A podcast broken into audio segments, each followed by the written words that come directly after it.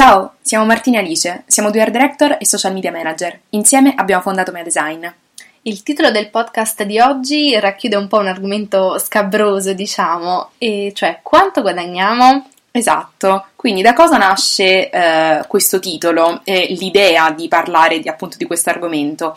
Nasce da un QA che abbiamo fatto qualche giorno fa e su Instagram. su Instagram e la domanda più gettonata era proprio quanto guadagniamo e domande affini, Sì, quindi simili. come ehm, dividete i guadagni, comunque tutto Mhm. inerente riguardante i soldi e appunto il nostro stipendio, diciamo così.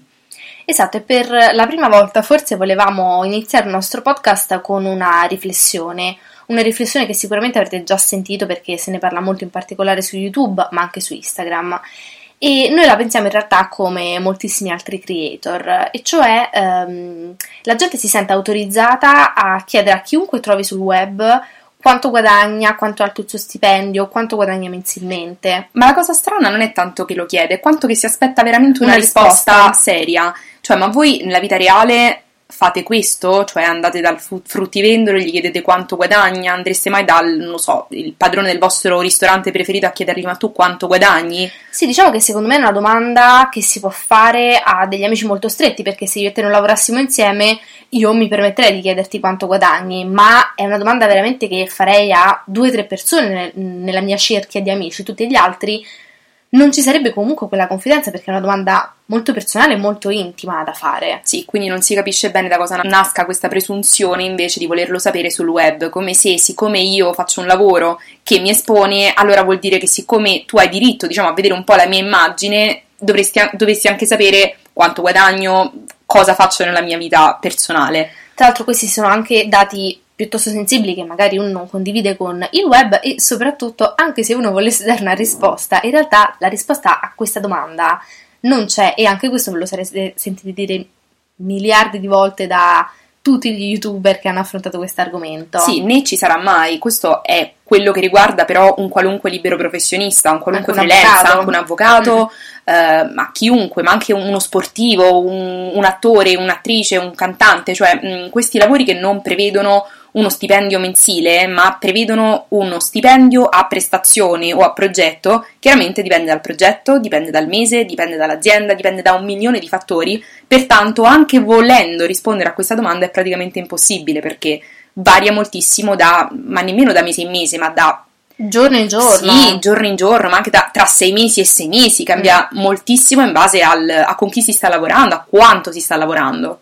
Diciamo che se non si è dipendente in un'azienda è praticamente impossibile per qualsiasi altro tipo di lavoro definire esattamente i propri guadagni mensilmente, perché noi oggi, questo mese che è appena iniziato, prospettiamo di guadagnare tot, ma potremo guadagnare meno, potremo guadagnare molto di più, potremo guardare moltissimo di più, quindi non lo sappiamo nemmeno noi e anche questo è una parte molto complessa da gestire del, del nostro lavoro, quindi in realtà non possiamo stabilire una cifra. In più, un'altra cosa che ci avete chiesto moltissimo è se siamo indipendenti. E anche questa, ris- questa domanda ci ha un po' fatto riflettere, nel senso che in che senso siete indipendenti? Che, che A livello economico, per voi ovviamente. indipendenti?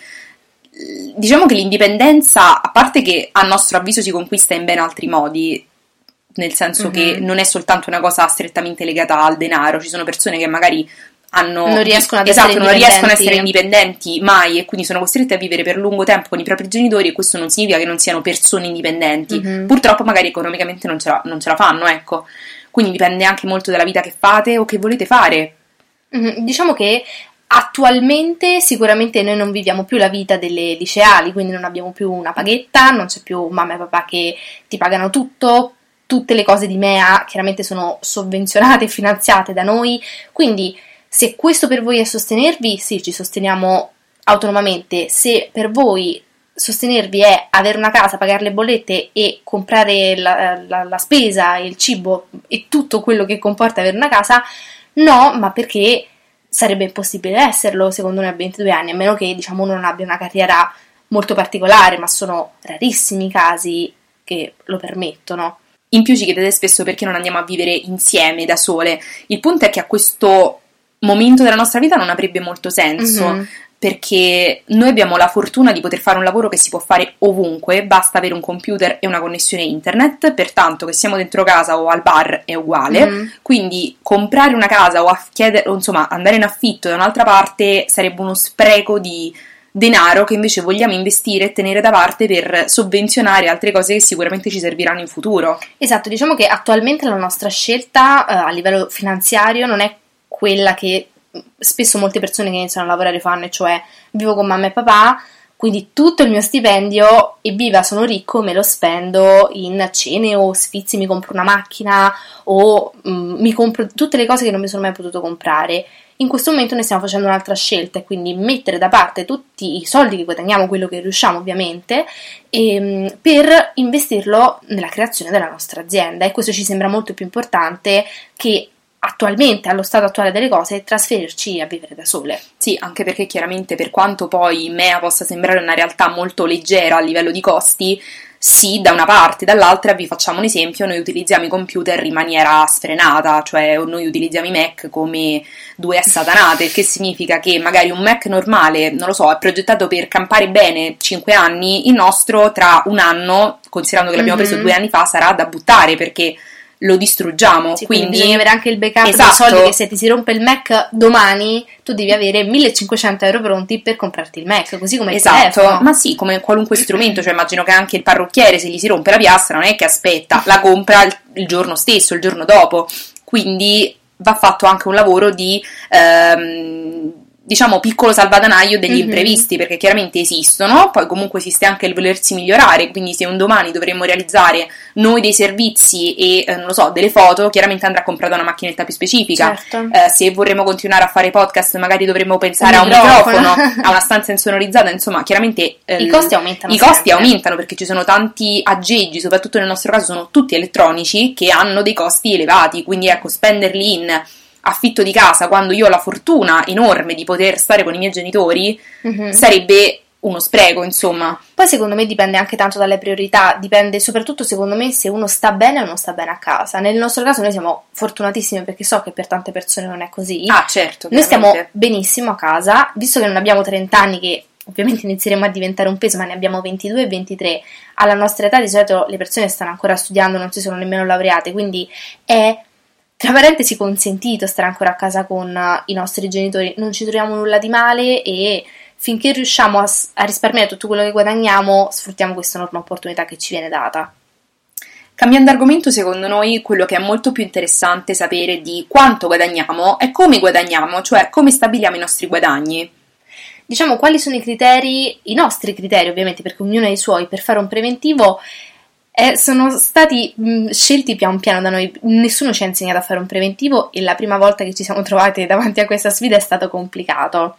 Sicuramente il primo punto che andiamo a valutare sono quante ore dovremo dedicare alla ehm, realizzazione di quel progetto. Sì, chiaramente vi faccio un esempio molto banale, non è mai così, però facciamo un esempio. Se dobbiamo fare, non lo so, delle grafiche per le Instagram stories di qualcuno è un conto. Se gli dobbiamo fare completamente un rebranding del profilo Instagram, Mhm. mettiamo, è una cosa molto diversa perché delle storie impieghiamo, non lo so, 3 ore, 4 ore, per rifare un profilo Instagram ci vogliono, non lo so, 15-20 ore, quindi Sì, chiaramente in base a quante ore noi pensiamo di doverci eh, impiegare per realizzare quel determinato lavoro, stabiliamo da lì un prezzo. Poi procediamo con le tempistiche, anche quello è molto importante. Ad esempio, se oggi mi chiama un cliente e mi dice entro sabato, quindi entro dopodomani, mi serve questa cosa, è un conto. Se mi dà sei mesi, Eh è un altro, perché se devo fare la notte, chiaramente quello ha un prezzo più Ulteriore. elevato. Un'altra cosa eh, che valutiamo, ovviamente come tutti, è la difficoltà del progetto. È come um, un idraulico che si trova davanti a un uh, bullone lento oppure deve rifare totalmente l'impianto eh, che collega il rubinetto alla caldaia. Evidentemente ci saranno prezzi diversi e anche per noi è così. Nel momento in cui va ehm, lanciato un brand, la difficoltà è molto maggiore che, per esempio, di fare un rebranding di un brand già affermato e che va bene. E quindi questo è un altro criterio che utilizziamo.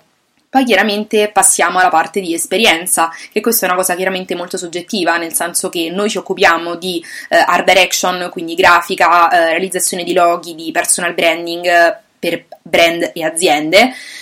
E poi facciamo anche la parte social, però mentre sulla parte social siamo molto ferrate perché abbiamo avuto l'opportunità di fare tantissime esperienze pagate e non, quindi sia durante il periodo universitario che dopo, sulla parte invece magari di eh, appunto art direction abbiamo avuto meno esperienze, mm-hmm. quindi chiaramente un lavoro di art direction viene pagato come due stagiste quasi, giustamente. giustamente perché dobbiamo fare la nostra gavetta, mentre un lavoro da social media manager o strategist viene chiaramente pagato in maniera molto diversa perché lì siamo non vi dico delle professioniste, ma quasi. Siamo delle professioniste per la nostra età, sicuramente sì, e, e quindi questo, diciamo, non, nonostante qualsiasi età uno possa avere, se c'è la competenza e le, le esperienze che hanno costruito un curriculum, una persona va pagata come un professionista, che è L'ultimo mm, punto, eh, forse il punto un pochino più delicato ci siamo trovate in, um, difficoltà, cioè abbiamo discusso se inserire o meno quest'ultimo punto perché potrebbe essere un po' spinoso, però cerchiamo di spiegarvelo.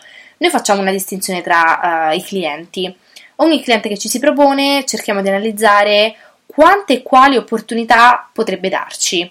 Esatto, quindi in base a quello stabiliamo poi un prezzo in denaro, detto banalmente, e cioè ci sono eh, oggettivamente delle aziende, parliamo di aziende perché è più facile, perché per mm-hmm. le persone si entra in un discorso ancora più complicato, parliamo quindi di aziende, esistono aziende più eh, interessanti di altre, cioè è una cosa oggettiva. Se io devo realizzare, vi faccio un esempio, um, un profilo Instagram per un'azienda che vende mattonelle, è un conto. Se devo realizzare il profilo Instagram per uh, Netflix, mettiamo, mm-hmm. chiaramente è un altro. Quindi uh, va quindi stabilito comunque un prezzo a livello di concretezza di lavoro, però poi va anche stabilito se quell'azienda mi paga in altro modo, cioè in visibilità o in opportunità.